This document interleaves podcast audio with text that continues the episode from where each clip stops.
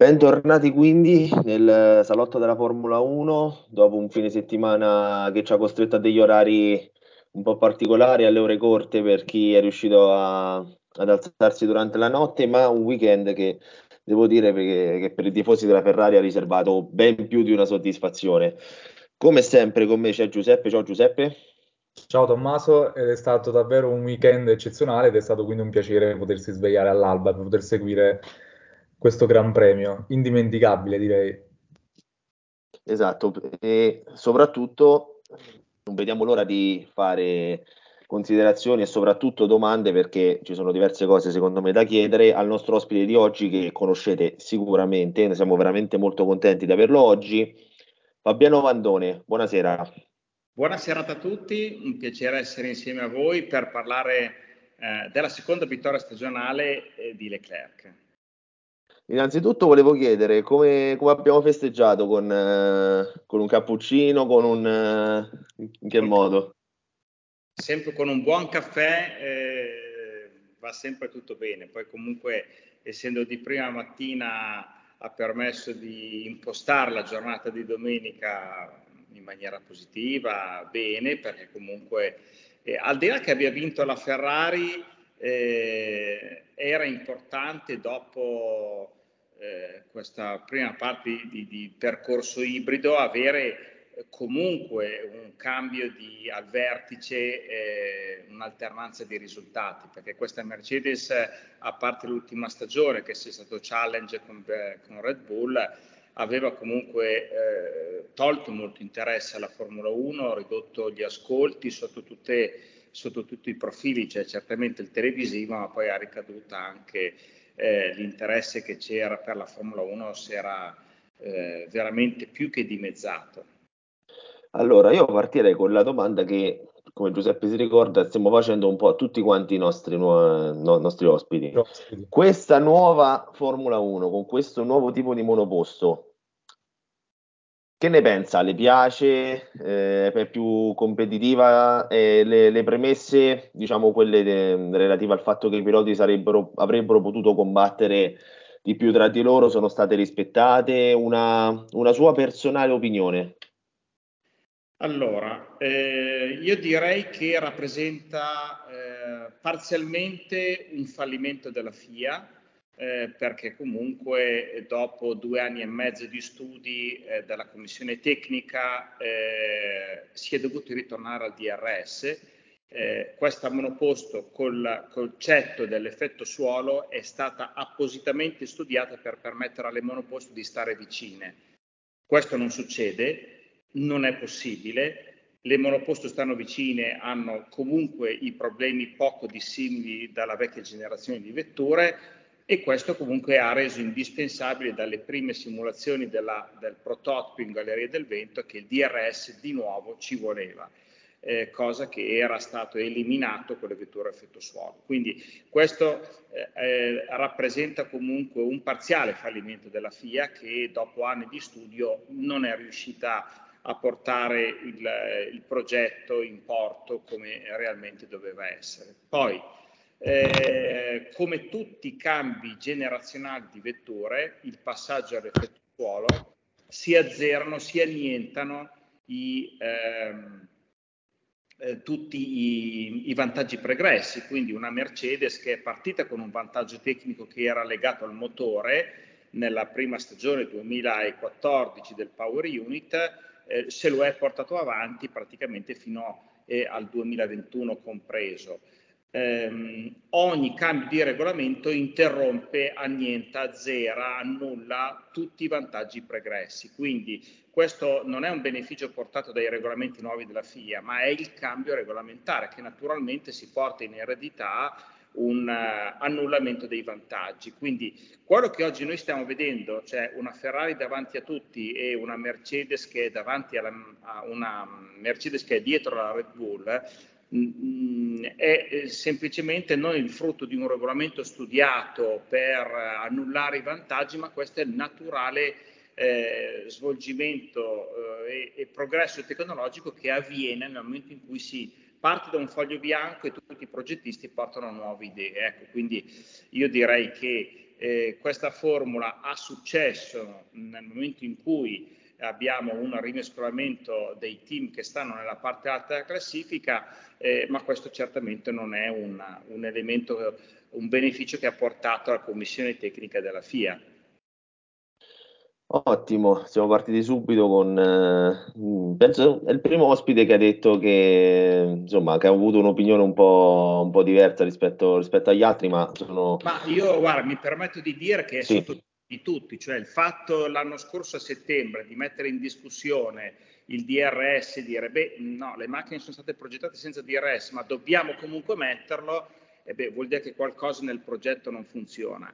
E qualcosa nel progetto non funziona, un progetto che è costato 17 milioni eh, di, di, euro, eh, il, il, il, il, progetto della macchina, bene, se sbagli il DRS, cioè non sbagli il eh, bullone di ancoraggio della ruota, sbagli il concetto eh, il concetto aerodinamico di una vettura basata sull'effetto suolo, quindi dove il cambio generazionale è proprio nell'aerodinamica, non è nel motore che è rimasto uguale. Quindi è, è, un parziale fallimento della FIA, ma parziale purtroppo molto importante, perché se il cambio doveva essere nell'aerodinamica, nell'aerodinamica c'è stato il fallimento.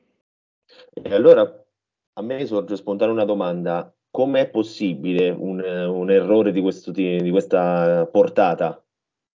Allora, un errore che di fatto nasce eh, purtroppo, e lo vediamo dalla... Eh, è brutto dire superficialità, ma dalla parziale competenza della commissione tecnica della Formula 1. Quando noi vediamo che ci sono tutte queste aree grigie e sistematicamente ci sono ad ogni anno e la Formula 1 funziona in, con questi equilibri, la commissione tecnica fa i regolamenti, eh, i, gli ingegneri della Formula 1 trovano le scappatoie, perché i, regolamenti non sono fatti bene completi ed esaurienti.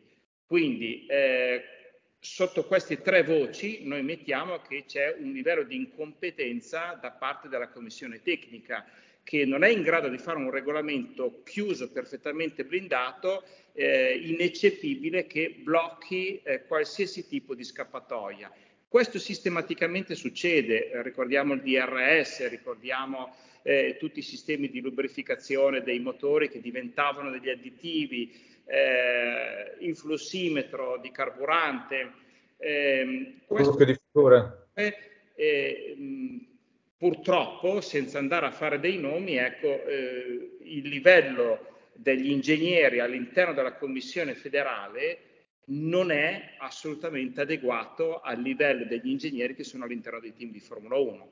Quindi questo porta a degli scompensi, a dei problemi e quindi a calcolare male un progetto a effetto suolo che deve dare dei risultati in termini di disturbo aerodinamico al retrotreno che di fatto sono totalmente diversi e addirittura rendono di nuovo necessario il DRS. Molto molto bene, una spiegazione estremamente esauriente. Giuseppe, vuoi, vuoi dire qualcosa tu? No, mh, mm, diciamo che volevo uh, centrare anche, visto che abbiamo fatto diciamo, questa panoramica generale, volevo chiedere a, a Fabiano uh, un po' qual è la, la prospettiva no, futura eh, sul, su questo campionato, visto che uh, Verstappen dopo la gara ha detto, cioè sembrava quasi, non dico tirare i remi in barca, però dire è molto difficile adesso, due ritiri, ci sono troppi punti che separano me da, da Leclerc. E, e quindi mh, e poi Horner uh, uh, diciamo a ruota poi ha detto eh, Ferrari era su un altro pianeta oggi, sembrava facesse un altro campionato. Io adesso voglio, voglio andare a chiedere no, a Fabiano, ma eh, ci sarà una ripresa di Red Bull, ma in particolare anche di Mercedes? Cioè vedremo nel corso del campionato una, una, non dico un ribaltamento dei valori, ma torna, possono tornare avanti in particolare Mercedes, perché forse Red Bull io credo che, diciamo, cambiando la tipologia di pista, andando su piste simili a Jeddah, poi ritornerà un po' lì, no? Forse allora, Mercedes un po' meno. Eh, allora, ci sono tanti temi in questa domanda che è veramente interessante, apre tanti argomenti. Allora, io partirei prima dall'ultima parte della tua domanda, Team Red Bull. Allora, per la prima volta in vent'anni il team Red Bull si trova nelle condizioni di essere anche costruttore di motori. Eh, la comunicazione che abbiamo visto oggi, io parlo soprattutto di Horner, che è un grande stratega, eh, il pilota a caldo, beh certo c'è la delusione di una vettura che probabilmente in passo gara ci si aspettava un rendimento diverso, soprattutto su questa pista qua, eh, c'è stata la rottura, ci sta la delusione del pilota perché era, era sportivo che in macchine vuole dare tutto. E di Horner c'è un grande passo falso. Horner è ancora abituato ad avere eh, a che fare con il fornitore di motori esterno, che una volta si chiamava Renault, e allora mettevano i santini nel box come dire speriamo che non si rompa, perché scaricavano la responsabilità su qualcun altro e scaricavano la responsabilità su Honda per la mancanza di potenza del motore. Bene, fare una dichiarazione del genere vuol dire che probabilmente non è ancora entrato nelle nuove logiche dell'azienda, dove il motore lo fanno loro. Quindi andare a fare una dichiarazione di questo tipo qua, abituati come erano in passato per spronare il costruttore del motore a lavorare di più, a fare le ore piccole, a inventarsi delle soluzioni per andare a chiudere il gap di potenza non funziona più perché oggi loro sono i costruttori di motori. Quindi i giochini mediatici di andare a criticare il costruttore in tutte le forme, in tutte le modalità, come è successo in passato eh, prima con Ford, poi con Renault e, e adesso con Honda, eh, non funzionano più. Quindi lui deve entrare nella nuova logica che il motore lo fa la sua azienda. Quindi una dichiarazione del genere alla terza gara, quando ne mancano ancora 20 o 19 che siano, eh, mi sembra, cioè con un monte punti di 250 punti dove si vince il campionato con 300, eh, la differenza di eh, 35-40 punti mi sembra veramente eh, irrisoria. Quindi questo è un primo tema, un, un Horner che deve fissare i concetti e ritararsi sul fatto che oggi loro sono i costruttori del motore, quindi i giochi mediatici li lasciamo da parte. Ehm, Ferrari, eh, Ferrari oggi ha dato una dimostrazione non tanto di forza, ma di completezza del team, che forse ha stupito un po' tutti, perché è un team che alla terza gara non ha avuto problemi tecnici su entrambe le monoposto, oggi Sainz è uscito eh, per, per un errore di guida, quindi due vetture che potevano fare sei arrivi e probabilmente sei arrivi a podio. Eh, una vettura competitiva ma poi abbiamo in questa vettura competitiva una serie di sottoaspetti che ci danno una finestra su quello che è una parte delle prospettive Ferrari. La Ferrari oggi ha dimostrato che in tre piste sostanzialmente diverse si è adattata al meglio a tre piste, quindi va bene nella curva lenta, nel tornante, va bene nei curvoni in appoggio veloci, che erano il grosso problema delle ultime Ferrari, Va bene con due tipologie di asfalto, asfalto cittadino e asfalto da pista e asfalto sporco di sabbia. Quindi questa è una gamma di, eh, eh, di caratteristiche sulle quali la Ferrari ha dimostrato di essere straordinaria. Quindi un, il fatto che va a potenziare questo aspetto è che Red Bull per vincere l'altra gara ha forzato il ritmo e è andato in blistering, questa volta è andato in graining. La Ferrari aveva un principio di graining sul, sul pneumatico anteriore in appoggio, quindi questo dimostra la grande duttilità della Ferrari oltre alla capacità di prestazione. Poi c'è l'aspetto affidabilità. Ha sorpreso tutti, per me e me per primo, quando a Barcellona e a, in Bahrain la Ferrari faceva i suoi test di durata per verificare l'affidabilità. Eh, io onestamente mh, sono stato uno dei tanti a pensare, bene, fanno i test di mh, affidabilità per non scoprire il loro potenziale, quindi per nascondere eventuali eh, lacune in competitività. Non era vero, loro facevano veramente i test di durata, soprattutto perché perché quest'anno loro hanno operato il turbo split, cioè quindi compressore davanti, turbina dietro, che era indispensabile, come ha detto Gualtieri, per andare a chiudere il gap di potenza nei confronti di Mercedes. Questa era l'unica strategia, non ce n'erano altre, era l'unica finestra e l'ultima per poter andare a chiudere il gap di potenza. Quindi eh, Gualtieri, noi abbiamo riportato un'intervista nella quale è stato molto chiaro nel dire il motore termico eh, è radicalmente, sostanzialmente diverso rispetto alle vecchie generazioni. Quindi, dato che la V del motore è bloccata, dato che si devono usare sei cilindri e dato che c'è un eh, discorso di compressione con monoturbo, eh, la variabile è una, è il turbo split, ecco, dato che poi anche la parte ibrida rimane congelata nei, nei suoi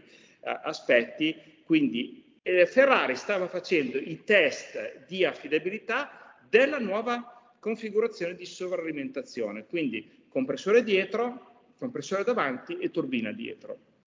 Questo eh, di fatto in prospettiva eh, ci dà una Ferrari completa duttile nell'adattabilità degli assetti e del bilanciamento aerodinamico eh, e che quindi mh, nelle prossime tre gare dove ci saranno ancora pochissimi interventi di aggiustamento, parliamo di Imola, Miami, Barcellona, eh, la Ferrari può mantenere questo gap di, di vantaggio.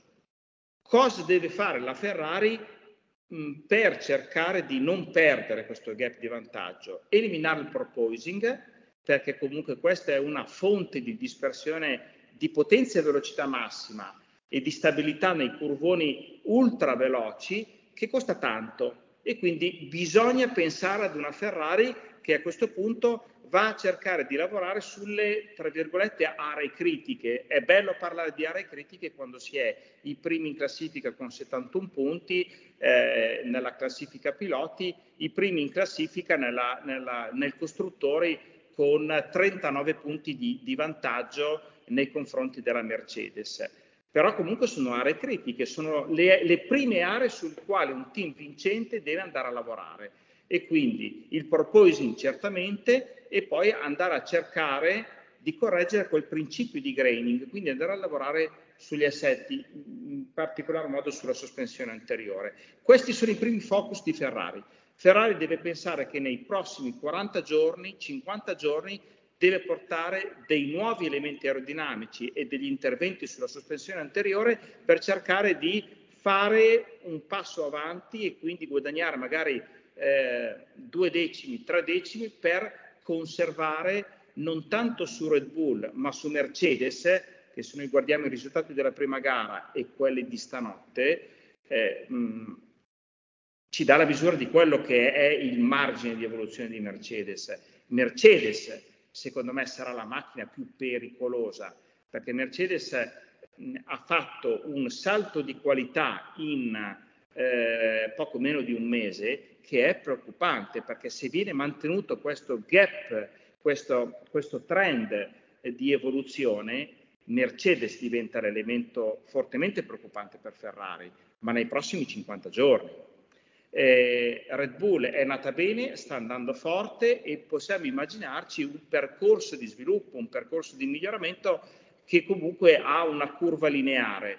Mercedes ha dimostrato che dalla prima gara alla terza, dove ha messo la macchina a podio, ha avuto una curva verticale in termini di miglioramento delle prestazioni e se viene mantenuta questa curva verticale, Ferrari eh, a giugno eh, deve veramente preoccuparsi di Mercedes. Quindi, secondo, secondo, il suo punto di vista, la Mercedes non è una monoposto sbagliata, ma una monoposto acerba? Allora, Mercedes io la considero veramente l'innovazione aerodinamica.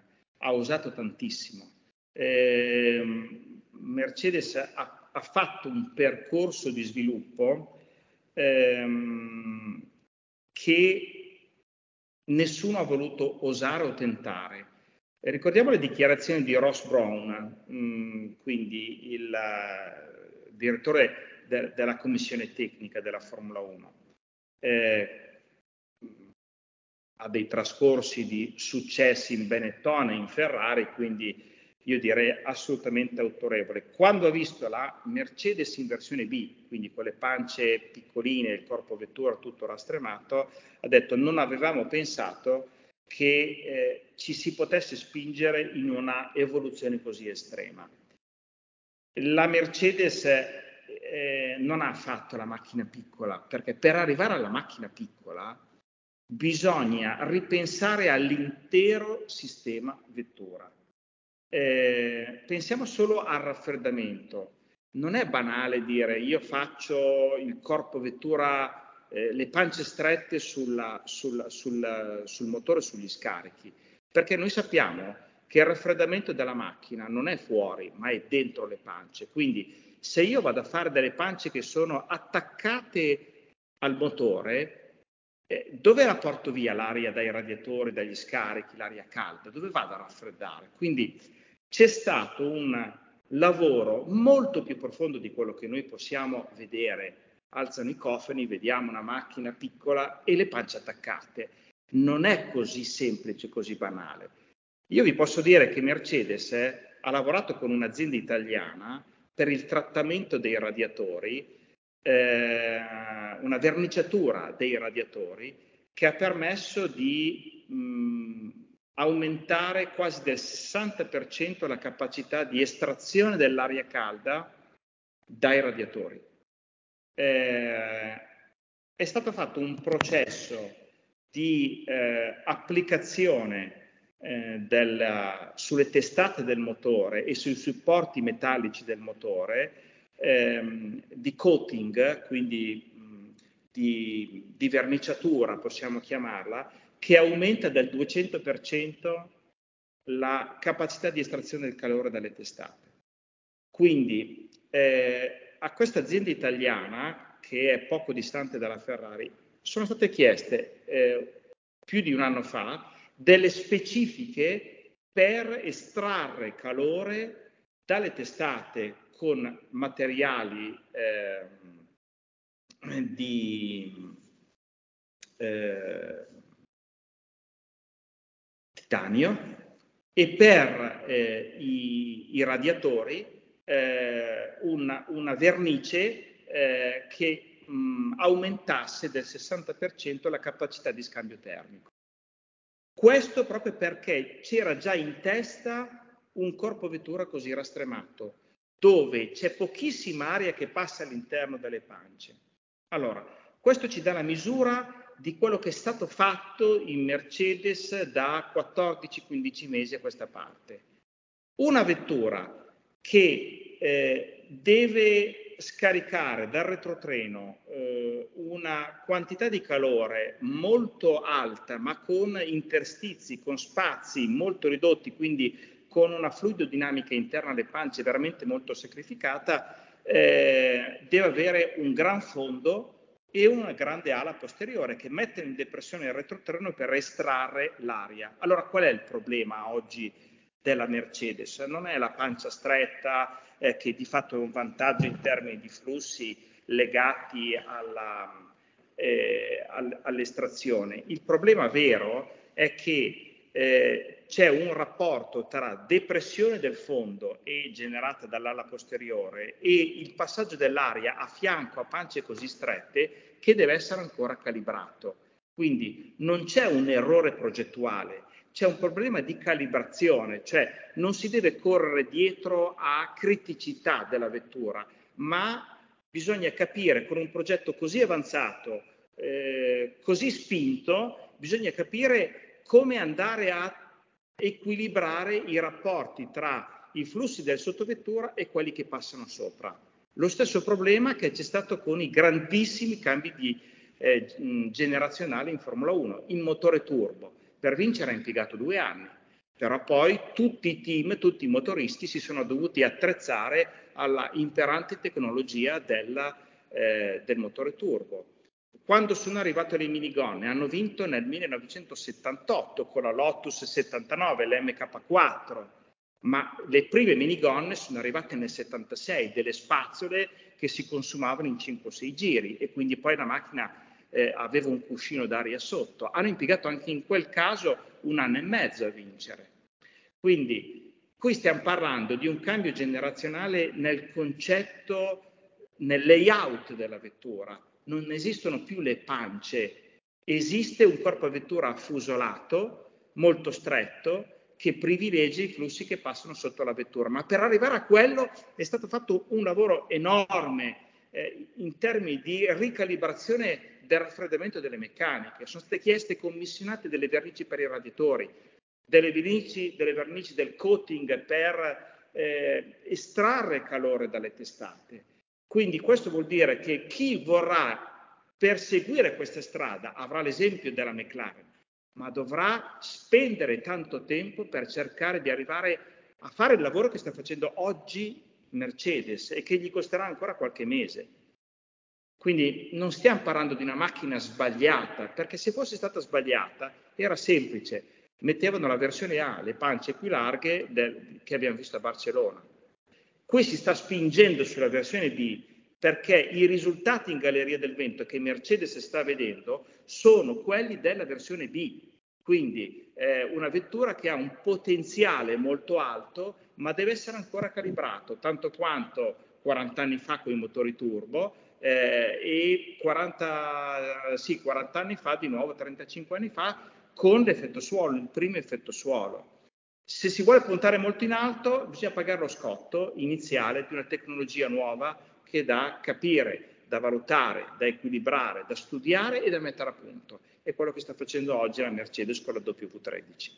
Quindi quando arriveranno eh, a, a, diciamo, ad avere una prestazione importante, eh, si troveranno con un vantaggio in termini proprio di, di, di, diciamo, di studio di questa tecnologia eh, rispetto agli altri, perché poi se, avranno, se dovessero avere davvero un vantaggio, gli altri non conosceranno e quindi si troveranno in ritardo.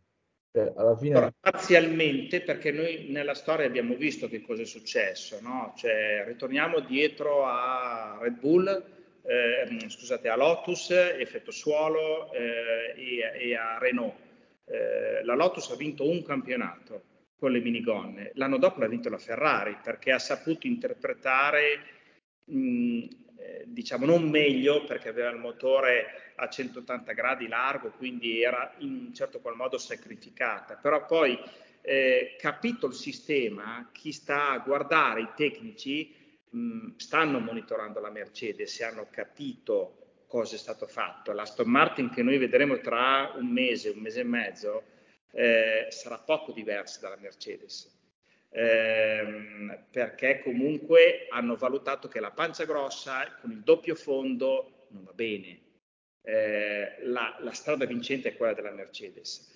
Eh, quindi mh, chi adesso sta guardando gli intermedi, eh, e poi parliamoci chiaro, il mondo della Formula 1 è piccolo, eh, perché basta comprare un ingegnere che fa sei mesi di esperienza in Mercedes, lo tieni sei mesi in gardening, lo fai arrivare nel tuo team, hai una cascata di informazioni a costo zero che ti permette comunque di progettare la vettura 2023.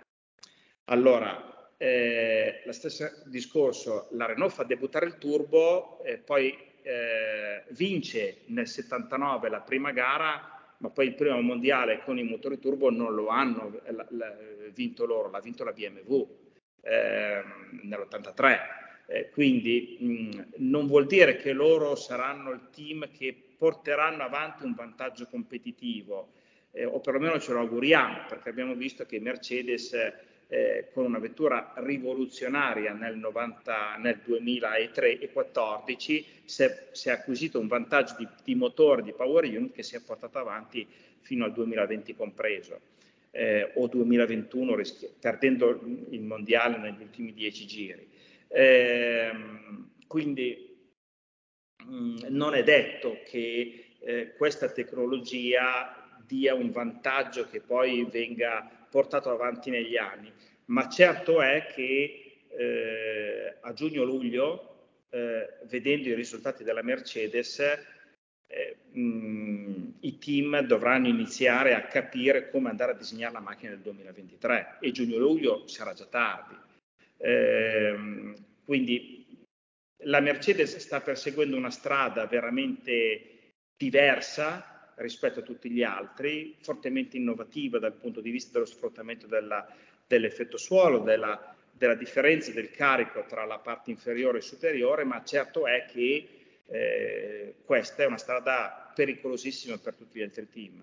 Eh, quindi va monitorata molto. Oggi con una macchina, eh, come in tanti definiscono sbagliata, sono secondi nel mondiale costruttori Eh, quindi una macchina sbagliata non è seconda nel mondiale costruttore, una macchina sbagliata sta dietro come la Haas, eh, sta dietro come la Aston Martin. Ecco, questa è una vettura che, ripeto, se ha la curva così dritta, così verticale di miglioramento tra la prima e la terza gara, alla sesta o settima gara diventa veramente pericolosa. Certo, non avrà i punti di Ferrari se continua ad andare avanti così, ma sarà comunque la strada probabilmente da intercettare, capire e eh, iniziare a mettere in cantiere per la macchina 2023.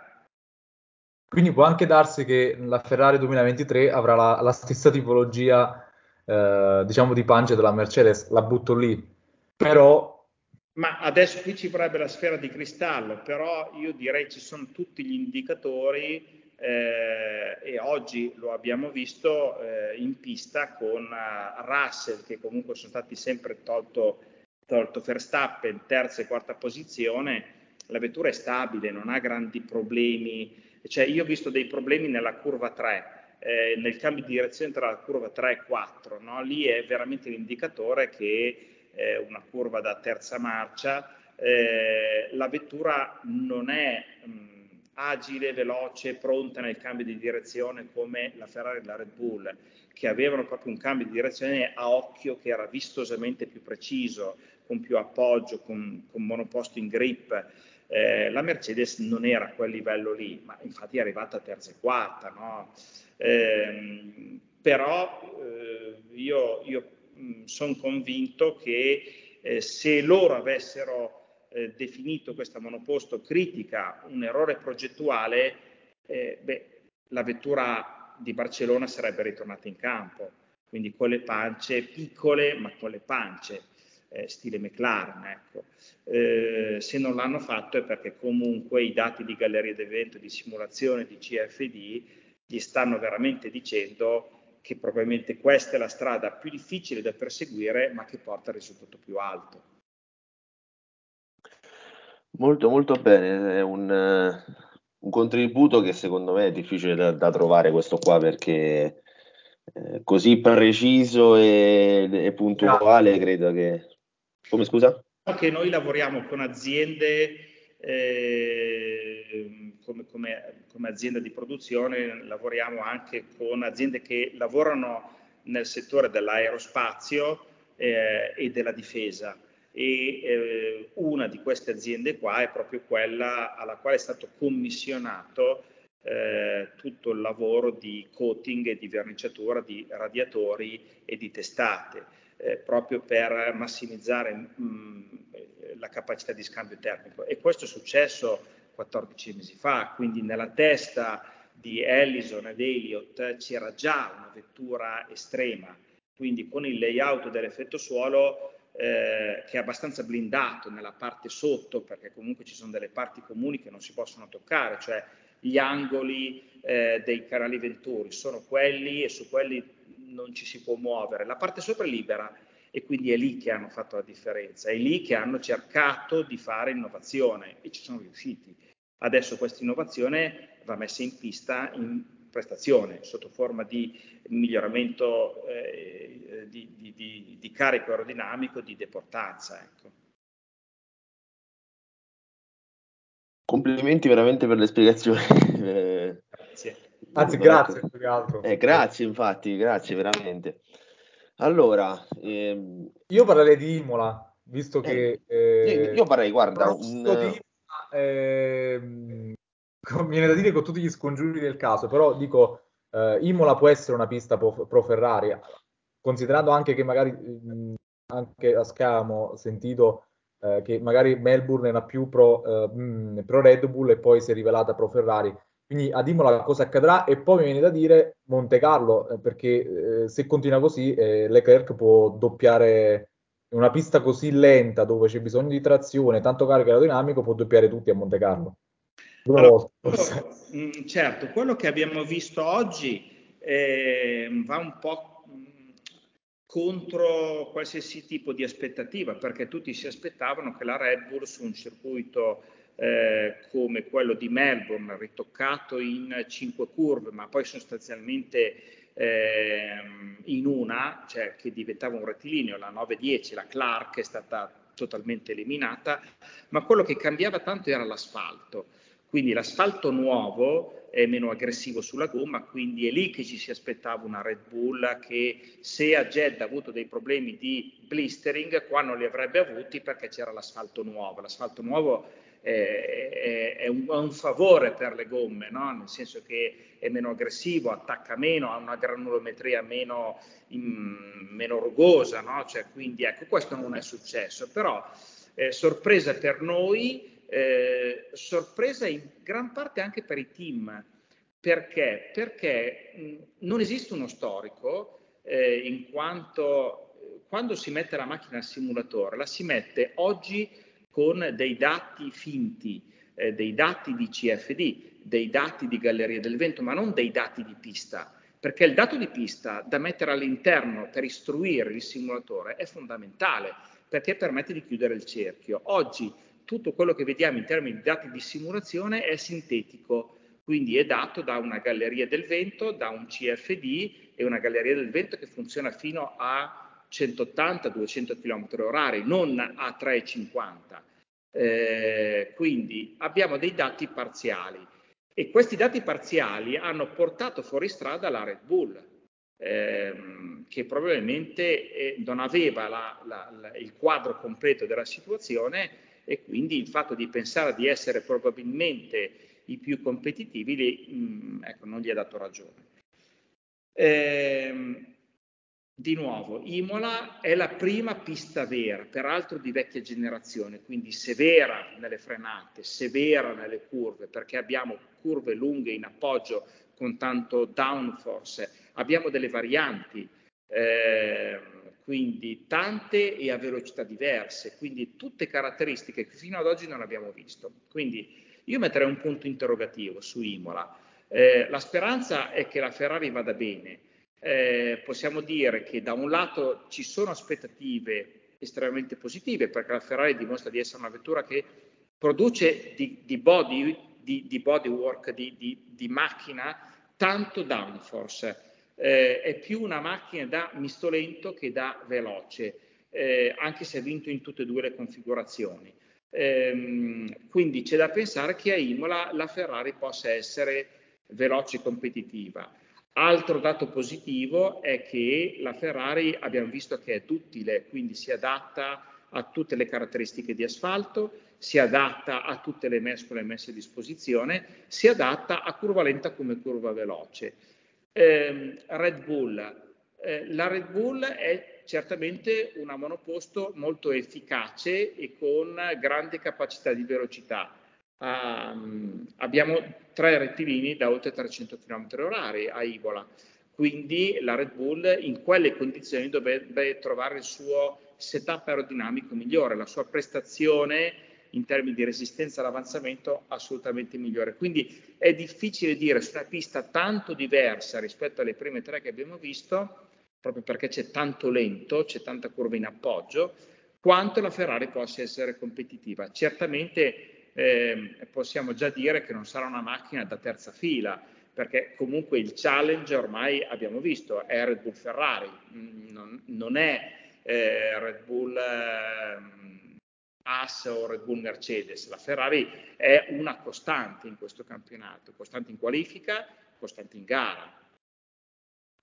Allora, eh, siamo in chiusura. Io, dopo però tutte queste informazioni, avrei una una curiosità per chiudere. Avendo a disposizione tutto questo insieme appunto di informazioni, di, anche di conoscenze tecniche, quanto diventa prevedibile un fine settimana di Formula 1, tralasciando ovviamente gli eventi eccezionali e, e che non sono controllabili? Cioè, avere a disposizione un bagaglio di conoscenze e di, anche di cultura di come funziona quel, diciamo, l'aerodinamica e proprio la, la, Formula 1 dal punto di vista tecnico, è possibile fare una previsione più, più, insomma, più affidabile possibile di un fine settimana oppure mh, ci sono troppe variabili? Ma io sono convinto che oggi eh, il lavoro dei team sia oggi 2022, molto diverso rispetto agli anni passati, perché c'è la variabile della macchina nuova, che di fatto eh, è molto diversa rispetto al passato. Non è soltanto l'effetto suolo, ma la gomma 18 pollici, immaginiamo. Eh, la gomma 18 pollici ha un comportamento che nessuno conosce. Si arriva su un circuito nuovo, ci sono le simulazioni della gomma virtuale che eh, Pirelli fornisce a tutti i team, ma che sono simulazioni virtuali. Poi eh, la prova su asfalto è tutta un'altra cosa, perché se noi vediamo eh, che i team vanno a blisterare, a fare del graining, vuol dire che stanno facendo esperienza di pista. Eh, non era possibile preparare eh, la gara con la virtualizzazione, perché manca proprio, mancano i chilometri. Allora, il lavoro di quest'anno è veramente molto diverso rispetto agli anni scorsi, perché ci si lascia, secondo me, delle finestre molto più ampie. Mentre l'anno scorso, eh, soprattutto con le macchine che avevano un telaio eh, poco diverso per regolamento a quella del, del 2020 per, per, effetto Covid, l'allungamento eh, dei, eh, dei, telai, ecco, diciamo, a, al 2020-2021, allora si facevano degli assetti, delle, delle simulazioni, dei setup veramente molto di picco. Quindi eh, i team potevano permettersi di andare, eh, non dico a rischiare, ma a chiudere molto la gamma di intervento, perché si, si avevano tantissime informazioni della, dell'anno passato, soprattutto se si andava a correre eh, in circuiti che già si conoscevano. Quest'anno eh, c'è la variabile dell'effetto suolo, quindi metti giù la macchina in pista, è difficile dire girerò in 1,20 o in 1,21, perché abbiamo visto che due volte su tre i calcoli sono stati sbagliati.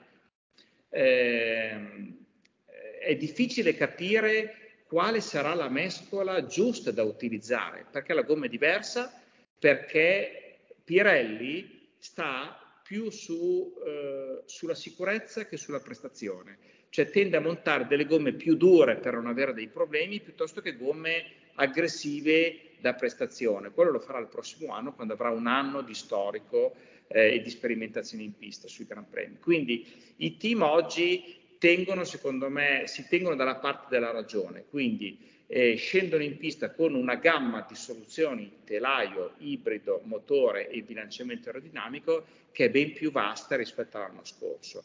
E questo vuol dire che devi fare lavorare di più i piloti nella giornata del venerdì, ossia devi eh, dividere il carico di lavoro tra una macchina e l'altra per accorciare i tempi, cioè se un pilota mi scende in pista con eh, sperimentazione, eh, ricerca del bilanciamento aerodinamico, l'altro deve fare eh, angoli, ruote e sospensioni. a fine turno scambio dati e quindi poi il turno dopo si lavora su ibrido piuttosto che altezza da terra. Eh, e quindi ecco, mh, è un lavoro molto più da messa a punto quest'anno e questo eh, rende molto più imprevedibile il risultato finale, le prestazioni e quindi anche andare a dire a Imola quale sarà la macchina più competitiva, proprio perché è, è cambiato il lavoro, quest'anno è cambiato il lavoro in un team. Molto molto bene, allora eh, siamo in, eh, ho detto prima in chiusura, eh, ringraziamo Fabiano perché eh, è stato veramente esaustivo, è stata una puntata veramente molto interessante, spero che abbia il, eh, il riscontro che, che, che, merita, insomma, un contributo di questo genere. Quindi innanzitutto eh, ringrazio lui veramente di, di, cuore per averci dato questa, questa possibilità, grazie. Grazie a voi e um, un piacere stare insieme a voi e parlare di Formula 1 che poi è la passione di tutti noi, ma degli appassionati che ci seguono. Giuseppe, ringrazio anche te per il, per il contributo di, di, ogni puntata. Eh, ringrazio quindi te Tommaso, ringrazio Fabiano perché è stata davvero una, una bellissima puntata e davvero una lezione magistralis sulla, sulla tecnica della Formula 1, quindi davvero è stato una, una, una, una puntata eccezionale, devo dire, davvero. Grazie. Effettivamente potremmo chiamarla così la puntata, eh? Sì, esatto. andata. Altro allora. un salotto, ma è una molto bravi, con tanta passione ed è la cosa più bella eh, ritornare a vivere la Formula 1 davvero eh, con l'interesse, la curiosità di mh, vedere la gara conoscendo magari qualche aspetto tecnico in più, perché danno delle chiavi di lettura sul risultato eh, che sono veramente importanti, interessanti per farno, farno capire lo, lo, sforzo tecnologico degli ingegneri, dei team, ma anche degli investimenti economici che ci sono per far magari guadagnare un decimo, due decimi alla propria vettura. E, e tra l'altro è quello che poi fate voi di, di ChronoGP, che cercate di, di portare la Formula 1 un po' più vicino a, e quindi vederla con un occhio diverso, ecco, farla vedere con un occhio diverso all'appassionato, cercando di capire effettivamente anche magari per chi non è ingegnere, non è un tecnico, quello che si cela dietro i, i segreti eh, eh, degli, dello sviluppo no? delle, delle, delle, vetture. Sì ma, sì, ma devo dire che eh, noi abbiamo mh, un po' parte dal rapporto di lavoro, perché noi lavoriamo con due team di Formula 1, ma poi con 3-4 fornitori, Brembo, Magneti Marelli per primi, mm, Pirelli, eh, quindi noi abbiamo un, un continuo um, scambio di informazioni e tutto, e poi anche con aziende che fanno tecnologie, laser melting, quindi quella che ormai Ferrari si è portata in casa no? per realizzare le testate, parte dei cilindri. Quindi eh, la cosa veramente bella eh, è, è vedi la passione degli ingegneri che non lo fanno veramente come lavoro, ma lo fanno con un impegno tale eh, e un coinvolgimento tale che è tanto quanto quello degli appassionati che sperano qui in Italia che la Ferrari vinca e in Germania che vinca la Mercedes. Cioè, proprio si va oltre quello che è l'impegno del lavoro. C'è proprio una passione che come accomuna tutti noi, accomuna gli ingegneri che vivono la Formula 1 eh, cercando di guadagnare quella frazione di secondo, quel decimo, capire il problema della vettura, dare un supporto in più al pilota per farlo andare meglio, per dargli quella confidenza che è necessaria per guadagnare magari un decimo al giro. Quel decimo al giro che permette di fare il salto magari di una fila e guadagnare una posizione in gara. Ecco. Quindi siamo tutti veramente dei grandi appassionati, noi ma anche gli addetti ai lavori. Esattamente, allora noi vi ringraziamo se siete arrivati fino a questo punto per aver ascoltato tutta quanta la puntata. Mi raccomando, seguite anche ChronoGP perché come avete capito di, di, di carne al fuoco ne mette tanta, è molto molto interessante devo dire. Quindi mi raccomando, seguite anche ChronoGP. Eh, l'appuntamento è alla prossima puntata, eh, sempre con me e con Giuseppe. Ciao a tutti. Grazie, buona serata. Ciao a tutti.